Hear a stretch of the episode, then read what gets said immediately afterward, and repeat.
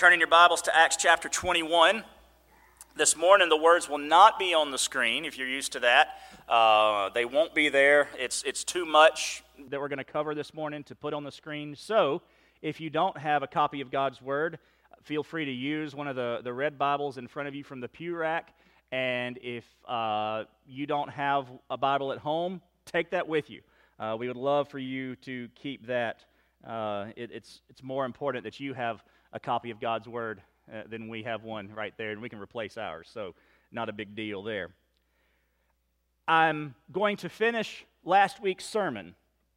Now, y'all are thinking, Michael, you preached seven hours last Sunday.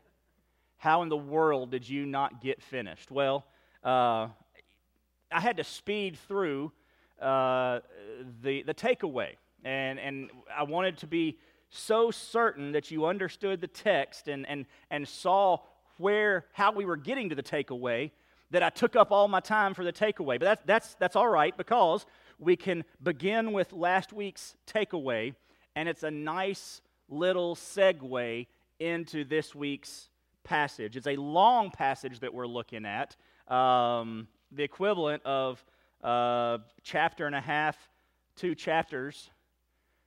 But the, the focus, the hinge, the linchpin, the gotcha moment is toward the end. The rest of it, there are facts and tidbits and things to understand about Paul's continued disobedience here, and we'll point out some of those as we move through them. But the, the, the punch in the gut is later on. So it works out well because it follows on the heels of what we talked about last week when we said that faith can be disobedience. And I got some questions after church about that. And that's good that means you were listening and that you were thinking. And that's what I want. I should get one, two, three, four, five, 125 questions every Sunday. Now, what did you mean? And, and did you, and, and, and, please, not that many. Talk amongst yourselves first and, and see if you can come to a conclusion. But, but that's great. I, I love questions. What did you mean by that? How did you, but what about this? And, and I'm going to actually address some of those this morning because they were good questions. But faith can be disobedience. I'll tell you what I mean by that in a minute, uh, or remind you what I mean by that in a minute. And if you weren't here last Sunday, you can go to our Facebook page and you can watch the entire service as we did at Facebook Live. But probably by the end of the day, just the sermon itself will be on there. You can watch it on Facebook, or you can uh, download a podcast for iTunes or some other podcaster if, uh, if it's not iTunes that you use to kind of catch up. But I'll, briefly, what we ended up with last week, the, the takeaway from last week, was that sometimes the message is clear, the reminders are obvious, the outcome doesn't look right, and faith can be disobedience. All those things were going on in Paul's life through chapter 21, verses 1 through 16. The message was clear. The Holy Spirit, the, the people, the Holy Spirit had told him not to go to Jerusalem. The reminders were obvious. He was getting these constant reminders about his ministry calling to reach Gentiles, and he was missing those. The, the outcome didn't look right. Yes, he was told numerous times, especially at the beginning of his call, right after Damascus, or actually in Damascus, when he was talking to Ananias he was told that he was going to face persecution and, and how much he would suffer for the mission endeavor to the Gentiles. But this outcome that he was facing, if he went to Jerusalem based on the chains and the imprisonment that he was going to face, was going to greatly hinder the call to the Gentiles. It was going to end up being a problem in Jerusalem, not a problem to the Gentiles. So all those things came together, and Paul makes this wonderful statement of faith in verse 13 I am ready not only to be bound, but also to die in Jerusalem for the name of the Lord Jesus. That is a great, great statement of faith. And as a statement of faith that we should be able to make every day that I am ready not only to be bound, but to die for the sake of the gospel. But make sure we are being bound and dying within God's will. In this case, Paul was not in God's will to go to Jerusalem. Sometimes, we said in the takeaway, sometimes we're called to step out on faith, And then sometimes we are determined to do our own thing and call it faith. That's what I ended on last week. Let me phrase it a different way for you. We can take a step of sincere faith and be wrong. We can believe that God will provide, God will take care of us. We can step out on faith, and that was not a step of faith we were told to take. And that's what I mean by faith can be disobedience. In ourselves, in our spirit, as the scriptures tell us about Paul over and over. In our spirit, we can say, This is a great step of faith on my part. I'm making this decision and fully trusting the Lord to take care of me. When in fact, what the Lord is saying, Son, I ain't going to take care of you on this because you're not supposed to be here at all. This is not what I'm telling you to do. So you can take that step of faith, and yes, I will be with you, I will go with you, and I will still work this out according to my will. But where you are right now is not what I told you to do. So you're not going to take, remember, I talked about Indiana Jones in the last crusade and him stepping out on that bridge and suddenly it was there and he couldn't see it. God's saying the bridge isn't going to be quite as close to you as you thought. You're going to fall a while and you're going to hit and it's going to hurt. But I'm going to be right there when you hit. And then I'm going to use that splat in your life to do something with your life. I, have seen this over and over in my life. And I'll, I'll, I'll explain that a little bit more because that was one of the questions I got last Sunday. Sometimes God's will isn't obvious. Sometimes God's will isn't obvious. Lord, what am I supposed to do in this situation? What, what step am I supposed to take? And it's okay that God's will is not obvious. It's okay that our Christian walk takes full reliance on God. As a matter of fact, it's more than okay, it is required that the next step not be an obvious step. It is not a step of faith if Indiana Jones saw the bridge in the last crusade. That wasn't a step of faith. That was a step of logic. Well, there's a bridge. Of course I can step on it. Every step in the Christian life is supposed to be and is a step of faith. But sometimes it's just not obvious what we are supposed to do next. And I talked briefly, I mean, I ran through the five ways that we learned when we went through experiencing God that we can determine what God's will is in our life Scripture, prayer, the Holy Spirit, people, and circumstances. Those are five indicators in our lives of what God's will is for us in our lives. But then the question I think that's obvious is what if they disagree? What if two of them say go one way, three of them say go the other, or, or some combination of that? Because that's what we see here in chapter 21 when we talked about Paul last week. He believed he was supposed to go here. He believed he was hearing from the Holy Spirit. As Luke recorded it, remember, the scripture is inspired, not Paul's beliefs and thoughts at this time. We go with what Luke says, not what we think Paul was thinking. Luke says he determined in his spirit. Luke never says he heard from the Holy Spirit, go to Jerusalem. So he had Four of them maybe agreeing, but the, maybe the most important one, the Holy Spirit, did not. We're going to see in chapter 22, uh, verses 18 and 21, that Jesus had told Paul what his mission was to the Gentiles. It's what you're supposed to be doing. Go to the Gentiles. So, Paul, way back right after Damascus, right after his conversion, 20 years ish, before this episode that we're looking at now, Paul had gotten his mission, had gotten his calling, and it had not changed as far as Scripture is concerned. Go to the Gentiles. That's your job. To the Gentiles, not Jerusalem, everybody else. So he had his Holy Spirit guidance. He was told what to do. Well, what about Scripture? What would Scripture say in this case? Well, Scripture, even his Old Testament Scripture, would have told him that he was to take the, the, the blessing of God to Israel, to the whole nation. We go all the way back to Genesis chapter 12 when God told Abraham, And through your seed I will bless all nations, not just Jews, not just Israel, all nations, all ethne, Gentiles, and everybody. So Paul could go back to even his scripture and know what his mandate was. Israel had a missionary mandate all throughout the Old Testament.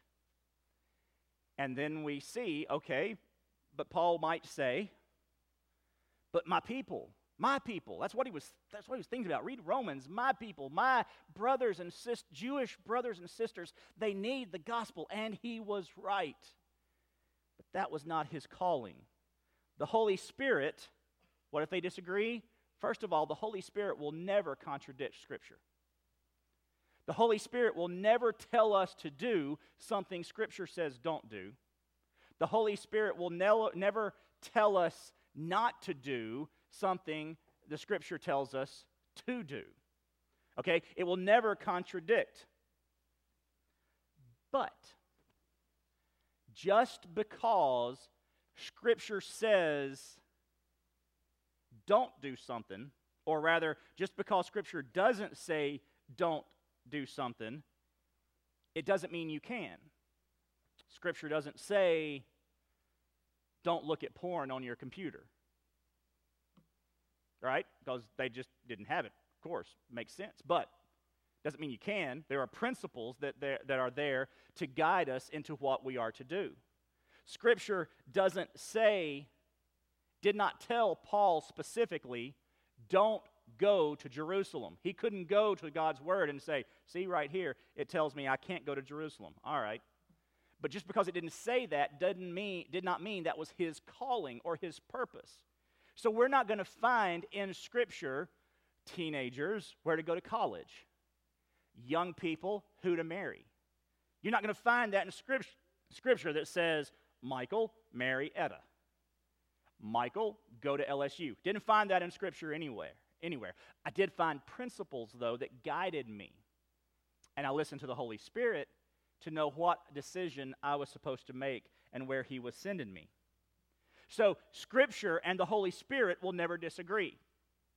So, if Scripture says something, a principle, in this case for Paul, share the blessings of God with the whole nation, and the Holy Spirit says, uh, with all nations rather, with all nations. And the Holy Spirit says, You're going to take that blessing, the gospel, to Gentiles. Then he has his mandate.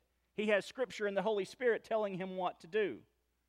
So if circumstances, maybe it's an internal circumstance, says, But I want to go to Jerusalem, God says, I get it, I understand. Not your job, not where you're supposed to go. And then we need to hear clearly we don't, because I don't know about you, but I've not had a vision in a temple telling me what my life mandate is.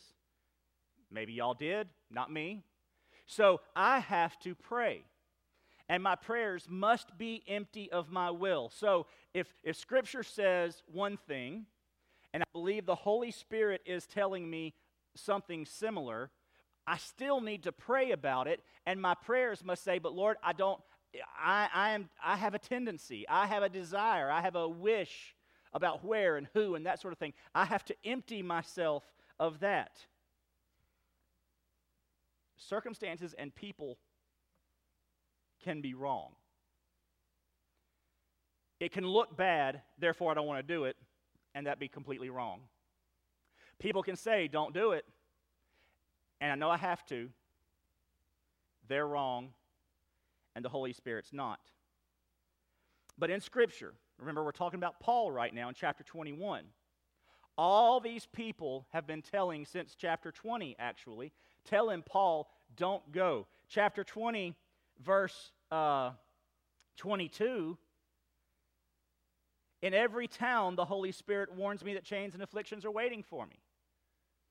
He gets somewhere else and they say, Don't go to Jerusalem. He gets another warning about chains understand something about the first century church. They were not scared of persecution. They didn't chase it, they didn't like it. but they were not scared of it. Go back to chapters 4 and 5 of Acts, and we see that all the circumstances said stop, including the Sanhedrin. Don't preach in the name of Jesus anymore. And while we're talking to you, let's throw a beating on you a little bit too. And they left rejoicing in the beatings praying when they got back to church that they'd have the boldness to continue to share in the name of Jesus. They weren't scared of problems. These people, the Holy Spirit telling him, uh, warning him uh, through every town, as we see in chapter 20, with the, the disciples in chapter 21, Agabus in chapter 21, these people weren't telling him, don't go to Jerusalem because we're worried you're going to get beat up. I don't think they could have cared any less that Paul was going to get beat up for the gospel. They knew they were going to be persecuted for the gospel. This was the Holy Spirit saying, Don't go. Okay. So, what are some implications of that? What are the implications of the wrong decision? Paul made the wrong decision. You, you may not still agree with me on that, but I think I've at least fairly clearly showed you why Scripture, or why I would interpret Scripture to be going that direction. So, what are the implications of the wrong decision? One of the questions that I got after church, not going to call any names because it's not important, was Don't you believe that God used your time in the School of Music at LSU for your ministry now? If you don't remember, I was not supposed to be a music minister, but when I got called to the ministry at 15, I did not want to preach. Who could stand in front of a group of people and talk for 30 minutes? I should have said who could stand in front of a group of people and talk for only 30 minutes. That would have been the better question. Anyway, who could do that? I'll, I'll, sing music, notes, rhythm, got it. I'll sing, no problem. God wants me to be a minister of music. For five years, that was what I believed my calling was, was to minister of music. In college, I hated the school of music. I mean, they were fine. I just, it wasn't where I was supposed to be. Youth minister, my first uh, summer at 20 years old, or, or my, my first summer youth ministry at 20 years old, I knew God was calling me to preach. First time I stood up and taught the youth, I like, here it is. This is, and I knew, I just knew. Did God use that time in the School of Music for me? Absolutely. Absolutely. He, he prepared me for things I'm doing now. We can't, though, say what if. I, I, would, I would, I think the way I answered the question was yes, but what if I had never gone to School of Music? he might not be using me the way he is now. That might not have been the intent, but because now he is. That's possible. If I had not wandered in our wilderness when I told God no in 2002 about going to the little church in Como, Texas, and said, No, I don't want to do that. When God, I believe, was calling me to be a pastor out of music, youth, education into being a pastor, when I told him no, he then used the next nine years of my life to t- train me, to teach me, to teach me some things about Him, to teach me some things about myself, to teach me some things about ministry, about church planting that, that I might never have gotten not going through those things. But does that make what I did His will? He knew I was going to say no, but I know without a doubt I was disobedient when I said, no, I'm not going to Como, Texas. He, he used those things in my life. I got asked a question well, what about Paul's letters from prison? What if he, he hadn't gone to prison? Would he have written those? Probably. We just call them house letters instead of prison letters. They'd have a different tone, certainly, right? He, he would, he would have a, he, no more like in Ephesians, you know, I'm, I'm imprisoned for the gospel, I'm imprisoned for this. You know, they would have had a different tone, but God would have still used him to do those things. What I want us to understand, excuse me, understand is that nothing is wasted with God. Even our disobedience, God uses. Now, Paul would tell us in Romans, does that mean I'd be disobedient? In, this, in Romans' case, he says, so grace can abound. I would say, do I be disobedient so God can use some things that he didn't think about using or something? No, no, you moron. You don't think that way. Moron, me but God can use them anyway. So we don't head out and be disobedient just so God can use things. We be obedient, we pray a lot, and we remember that nothing is wasted with God. That's how we find God's will. I cannot tell you, and I said last week, I can't, I cannot, and I will not give you pat answers tied up with a nice little bow.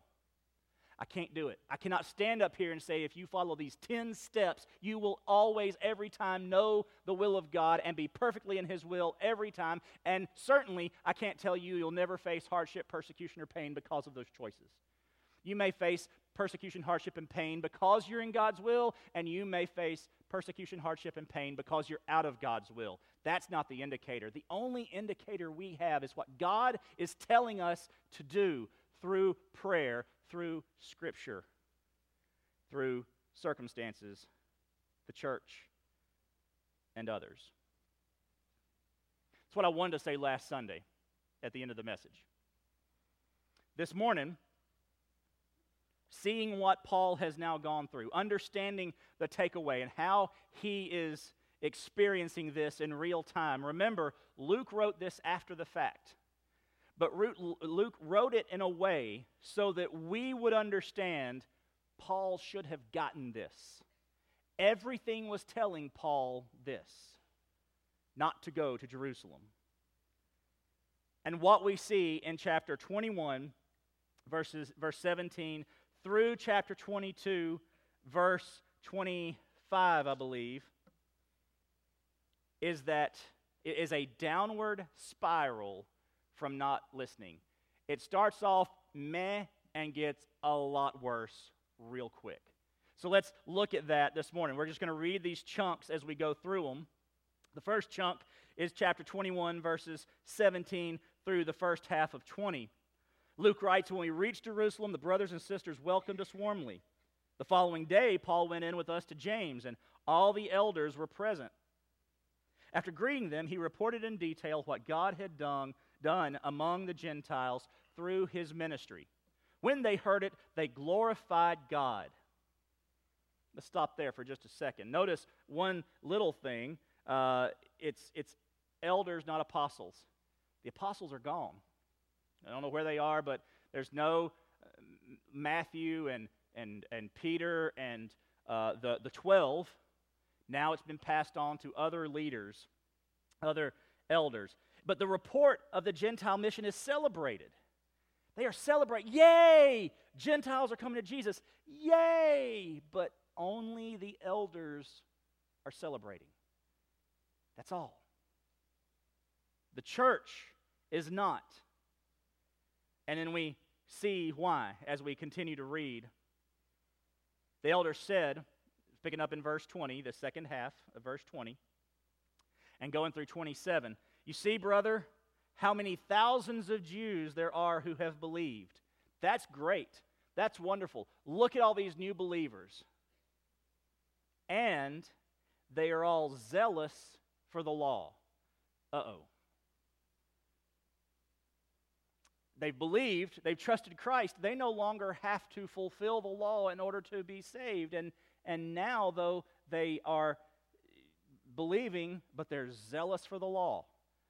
Think back to when we went through Galatians, how some people from James came down and told the church in Gal- churches in Galatia, you have to, it's great that you believe, but you got to go through uh, Jewish ritual before you can be saved. And he, uh, Paul confronts that uh, uh, uh, clearly and abruptly. He confronts it some in Ephesians, he confronts it some in Romans. This is a common theme. Now we see the heart of it right here in Jerusalem. They are zealous for the law, they believe that you have to be Jewish before you, be, can be Christian. Verse 21 But they've been informed about you you are teaching all the Jews who are among the Gentiles to abandon Moses, telling them not to circumcise their children or to live according to our customs. So, what is to be done? They will certainly hear that you've come. Therefore, do what we tell you. We have four men who have made a vow. Take these men, purify yourself along with them, and pay for them to get their heads shaved. Then everyone will know what, that what they were told about you amounts to nothing but that you yourself are also careful about observing the law. With regard to the Gentiles, who have believed, we have written a letter containing our decision that they should keep themselves from food sacrificed to idols from blood, from what is strangled, and from sexual immorality. So the next day, Paul took them in, having purified himself along with them, and entered the temple, announcing the completion of the purification days when the offering would be made for each of them. When the seven days were nearly over, some Jews from the province of Asia saw him in the temple, stirred up the whole crowd, and seized him. James has got this idea. It's a bad idea, turns out. He's got this idea to appease a group in the church. Remember, these are believers. These are church people that Paul is having to appease by going through this ritual to make himself look a certain way. And it does not work. Also, notice that the things he's accused of, verse 21, but they have been informed about you. You know what that translates uh, from the, the Greek, from the English to English? some people are saying. Some people are saying these things about you. They were lies. Paul had never told them, told the, the Jews to abandon, abandon Moses. He had never told them not to circumcise their children. As a matter of fact, he had an adult circumcised, so his mission to the Jews would not be hindered. And he had never told them uh, not to live according to customs. He followed the feasts, he followed the customs. He did not believe that those things saved him, though. So they were taking something that had a little kernel of truth. Paul had said, Moses can't save you, circumcision can't save you, feasts can't save you, which is what is the truth. And they were taking that, some people were, and then telling others, well, you know, He's telling people to abandon Moses. You know he's telling you not to do these, the Jews not to these, do these things. Lies. They were just lies. And James has this harebrained idea. Hey, harebrained. That's a pun. They were shaving their heads. Harebrained idea. Look Jewish. this will be fine. Now they'll think, oh, well, he's a good Jew. Never mind. That's fine. We keep reading. We see it didn't work so well. Verse 28 this crowd was shouting, and now it's not all believers. Now it's Jews all over town. Fellow Israelites, help! Actually, that probably was the believers yelling to get the non believing Jews to help them out. This is a man who teaches everyone everywhere against our people, our law, and this place. Still lies. What's more, he also brought Greeks into the temple, and he has defiled this holy place. For they had previously seen Trophimus the Ephesian in the city with him, and they supposed that Paul had brought him into the temple. Notice that it was Jews from Ephesus here. Paul had his problems with the Jews in Ephesus. It's a group that continues to follow him around and make trouble for him. Doesn't matter that he is long gone or they are long gone and far away from him. They are still trying to cause trouble. They see Paul, oh, hell, I saw him with a, a, a Greek the other day. I'm sure he brought him into the temple. Lies. Didn't matter. Folks who were, didn't like Paul were going to believe anything they were told. Verse 30 the whole city was stirred up, and the people rushed together. They seized Paul, dragged him out of the temple, and at once the gates were shut. As they were trying to kill him, word went up to the commander of the regiment of, that all Jerusalem was in chaos. Taking along soldiers and centurions, he immediately ran down to them. Seeing the commander and the soldiers, they stopped beating Paul. Go figure. Then the commander approached, took him into custody, and ordered him to be bound with two chains. He asked who he was and what he had done. Some in the crowd were shouting one thing and some another. That's the way it works with lies. Nobody knows which one to tell. Since he was not able to get reliable information because of the uproar, he ordered him to be taking, taken into the barracks. When Paul got to the steps, he had to be carried by the soldiers because of the violence of the crowd, for a mass of people followed, yelling, Get rid of him! Kill him! So here we have the mob and Paul's arrest. They just want to get rid. It doesn't matter that it's based on lies. Get rid of him. Stir it up. Tell what you believe what you want to, tell what you want to. It doesn't matter as long as we get rid of Paul. Verse 37. As he was about to be brought into the barracks, Paul said to the commander, Am I allowed to say something to you? He replied, You know how to speak Greek? Aren't you the Egyptian who started a revolt some time ago and led 4,000 men uh, of the assassins into the wilderness? See, they, they thought Paul was somebody else. They didn't, you know, they were surprised that he knew Greek as well as he did. Paul said, I'm a Jewish man from Tarsus of Cilicia, a citizen of an important city. Now I ask you, let me st- speak to the people. He had asked to speak to the people earlier, earlier in Scripture, in Acts. And everybody said, in Ephesus, when the mob started doing this in Ephesus, and some friends of his who were in charge said, Paul, not a good idea. You're not going to get anywhere speaking to this crowd. Let's go. Paul didn't have friends around him at this point. You notice Luke quit saying we. It's no longer we, it's him. It's him, he, he, he. Luke's not, he said, I ain't got nothing to do with this. Paul makes a decision. Can I speak to him? Speak to the crowd. The, the, the Romans, oh, sure, whatever, who cares? Verse 40. After he had been given permission, Paul stood on the steps and motioned with his hand to the people. When there was a great hush, he addressed them in Aramaic. I won't read the whole thing here. Uh, we, we, this is the, the second time he will give his testimony, a third time in front of Felix. But he gives his testimony. This time he tells it in a way to make him sound very Jewish. He uses phrases here that Luke didn't use earlier when Luke was recounting the testimony in third person. Paul said, Paul said, this happened, this happened. Luke doesn't use the same language because his, he is writing to Greeks primarily, to, to uh, Theophilus. Uh, so he, those details weren't as important. When Paul tells it, though, he uses phrases like brothers and fathers. We're all, we're all Jewish. We're all of the line of Abraham. We, we've got all this in common. He, he uh, speaks in Aramaic, not Greek. So they're like, oh, okay, this dude knows Aramaic. All right, maybe we're wrong about this. So he gives his testimony all the way down through verse 16 of chapter 2, attempting to appease them. And then we get to verse 17 the I told you so moment. Here is the, the, the, the gut punch of this passage. Paul has given his testimony. He's told how he persecuted Christians just like y'all. Y'all are doing. I was one of you. I was totally stood there when Stephen was stoned, holding the coat, nodding my head, saying, Hit him again. This was completely random. Uh, I, uh, former, I mean, he may currently be the director of the Baptist Association in Montana, Baptist Convention in Montana, and it may be a larger area than that. I'm not sure. He he shared something on Facebook yesterday that I had never seen before, uh, not completely, and uh, it was a woman in some Muslim country being stoned to death.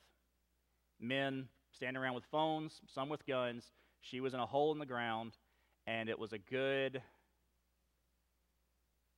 eight, ten minute video, and it was from beginning to end. The, the stoning of, of her. And, and to see they begin trying to cover their head and, and deflect some of the, the rocks. And we're talking about bricks. I mean, we're not talking about slingshots, we're talking about bricks. These men were throwing as hard as they could and hitting her. And you, you slow, slowly see her no longer able to lift her arms and deflect, but she's sitting there humped over, and you can see her flinch every time. And then a couple of more minutes in, she's laying there and she's no longer flinching when a stone hits her. I'd never seen a stoning before. I don't recommend it. They didn't want to see it either. They kept covering her face. She had a shawl. Every time it came off, they'd cover her back up. They didn't want to see that either. It was, it was a pile of clothes uh, as long as they couldn't see her face. So I have a new image in my head when Paul says he stood by the stoning of Stephen and gave approval.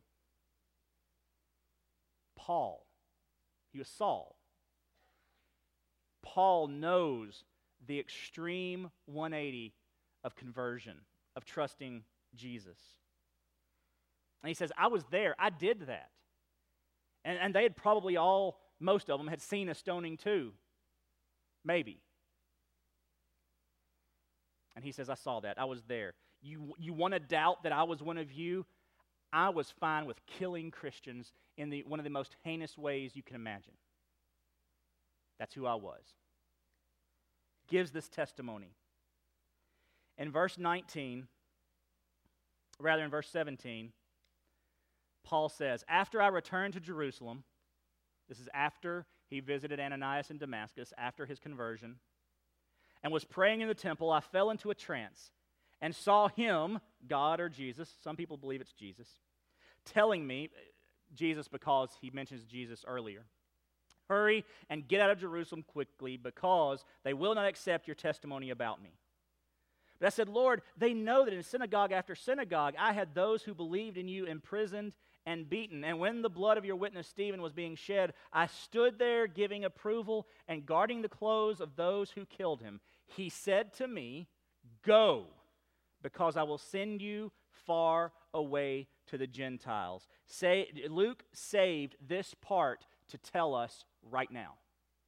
Why didn't Luke tell us this chronologically when it happened. Way back in chapter 9 is when he would have told us. Why didn't he say it then? Because he didn't it didn't have the impact that the Holy Spirit told Luke that it needed. Luke saved this recounting, this story for this moment right here to show us one that Paul argues with Jesus. Paul sits there in the temple. How many of you have argued with God? liars. uh, I have. Uh, let, me, let, me, let me not call you names. You're all wonderful people. I've argued with God. I've argued a lot. I've told you. Not only have I argued with God, I've told him flat out, no. Other times I've argued with God, told him he was nuts, and then did what he told me to. And that's probably not much better. But I've had those conversations. Paul here is arguing. I argued with an idea, right? I mean, I argued with a thought. I argued with an impression. I believe God's leading me this way. There's no way, God, you are leading me this way. It's, it's a thought. no, no vision, no image, no voice. I'm, I'm arguing with the way I believe the Lord is leading me in my spirit, in my heart. So it's a little. Mm, there's no excuse, but I'm going to I'm going to make myself feel better and say it's a little less personal to argue with an idea than to argue with a vision and words coming right at you. Paul argued with Jesus, y'all, I do not believe it's a sin to argue with God. I didn't get struck, so maybe maybe we're good. I don't. I don't believe it is a sin to argue. I don't believe it is. Uh, God is big enough to handle our misunderstandings, our confusion, our pain, our screams, our yells, our, why did you do this? Or our, why do you want me to do this? He can handle those. He's not scared of those. Have you ever had a loved one in complete agony over whatever it is that's going on in their lives, and all they can do is scream into your chest. God is not scared of that. I believe He wants that. Who else could we run to if not to our Heavenly Father in those moments? Argue with God. It is one thing to argue, though, it is another to disobey. Paul argues and he disobeys, and we get the supreme irony that as he is telling this story, Jesus told me, leave Jerusalem, go to the Gentiles. And he says, what does he say? What does Paul say? But God, they'll believe my testimony. My testimony is good. I got a great testimony. They'll believe my testimony. I was one of them. They will believe this. And at that moment, Jerusalem attacks. Do you see it? Do you see the irony? He's telling God, No, my testimony will be perfect. And it's their test, his testimony that makes them mad. It's his testimony that says, Boo this man! Kill this man! Get rid of this man! It's his testimony that does it. His testimony is supposed to convince them, and instead, his testimony triggers them because he uses that one last word, and they couldn't handle it Gentiles. In their mind, it proved everything they'd been told. See? See, told you, told you he's throwing out Moses and the law and everything else. Told you, see, he, he's going to the Gentiles. See, kill him, get rid of him. Everything I said was right. Everything I told you is right. So we see that God, Holy Spirit, Jesus, told him not to go to Jerusalem. We see that the church, the church in Troas, the church in Caesarea, the, the church in town after town after town, by the Spirit, told him not to go to Jerusalem we see that as he was trying to, he faced problems. He had to avoid Ephesus because of the problems there. He had to do all these things. He was told what was going to happen when he got there. Circumstances told him not to go to Jerusalem. And his response was, I'm going to Jerusalem and I'll even die when I get there if I have to. Verses 23 through 29 as they were yelling and flinging aside their garments and throwing dust in the air, the commander, commander ordered him to be brought into the barracks, directed that he be interrogated with the scourge, interrogated by beating, beat him till you hear what you want to hear, to discover the reason they were shouting against him like this. As they stretched him out for the lash, Paul said to the centurion standing by, Is it legal for you to scourge a man who is a Roman citizen and is uncondemned? When the centurion heard this, he went and reported to the commander, saying, What are you going to do? For this man is a Roman citizen. Uh, the commander could be killed for beating a Roman citizen without cause, by the way. So the com- commander came in and said to him, Tell me, are you a Roman citizen? Yes, he said. The commander replied, I bought this citizenship for a large amount of money. I was rich and I got mine that way. How'd you get yours? How, you don't have money uh, verse 28. But I was born a citizen, Paul said. He just one upped him, one upped this commander in the Roman army. So those who were about to examine him withdrew from him immediately. The commander, too, was alarmed when he realized Paul was a Roman citizen and he had him bound. Paul makes this great statement of faith in verses 13 and 14 of chapter 21. I'm ready to be bound and even die. And we get to the opportunity, and he won't even get beaten. I don't blame the man. People have died from this beating numerous times. This is the beating Jesus got before the crucifixion. It's the beating the disciples got in chapter 4 and 5 that they considered it joy to suffer as Jesus did. Paul gets to this point, and his great statement of faith I'm willing to suffer and even uh, to be bound and even to die. And when the time comes, he doesn't. He wasn't willing to lay down his life. Now, we can, we can only speculate here. I would speculate, though, that he was not depending on the Holy Spirit at this point. I would contend he's not been depending on the Holy Spirit for a couple of chapters. So, when the time came for the Holy Spirit to give him words, for the Holy Spirit to give him strength and give him courage, he couldn't do it. I'm okay with that, though, because this was not where Paul was supposed to die. He was supposed to be in Rome. And God, wasting nothing, is using his citizenship right now to get him chained and bound and taken to Rome in prison. He will never be a free man again as far as Acts is concerned because he did not take the beating that he was about to get.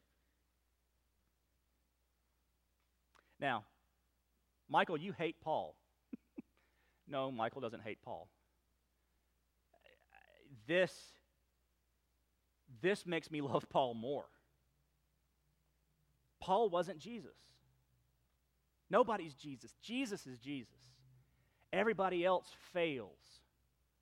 Everybody else stumbles and sins and gets it wrong. You, me, Peter, Paul, and Mary, and other folk groups. They all get it wrong.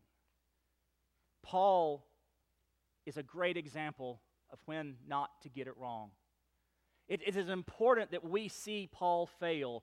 It is important for me to know that Paul didn't hear the Holy Spirit, but God used him anyway. We'll talk about it when we get to Acts. Some people think he died in Rome at this point. Other scholars say no, his prison epistles, Ephesians, Philippians, they don't have the tone of a man about to die. Second Timothy does. Looks like he ended up in prison again later on.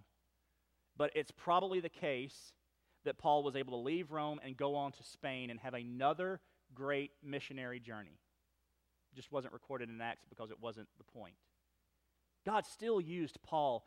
Believers, God will still use you. I believe that despite my disobedience at 15 in not hearing the proper call to the ministry, despite my disobedience in 2002, not going to First Baptist Church, Como, Texas, when I should have, and other disobediences along the way, of which there have been many, I believe God's still using me today. I don't believe He's taken His hand off of me, and I don't believe He's taken His hand off of you or this church because of any disobedience in the past. God can still use you, and He will. What's our takeaway this morning? First, know that the Christian life and knowing God's will isn't easy. No bows, no wrapping paper, no easy, easy uh, uh, uh, platitudes, no nothing. It's not easy. And I'm not worried about scaring unbelievers off. You got to know, count the cost, know what you're getting into. It's worth it, though. It is absolutely worth it. Understand, we have everything Paul had. Paul didn't have any special scripture. He, he had prophets. We have prophets. They don't tell the future necessarily, but they do speak God's word to us. We have God's word. We have prayer. We have circumstances. We have we Paul, we have everything Paul had to know God's will. Understand though that those messages will often be mixed. I've got these people saying do, I've got these people saying don't. Both of them are believers. Pray, pray, pray, pray. Pray, pray, pray, pray. I should have put a dot, dot, dot at the end because it, you need to pray some more. God's will is never confusion.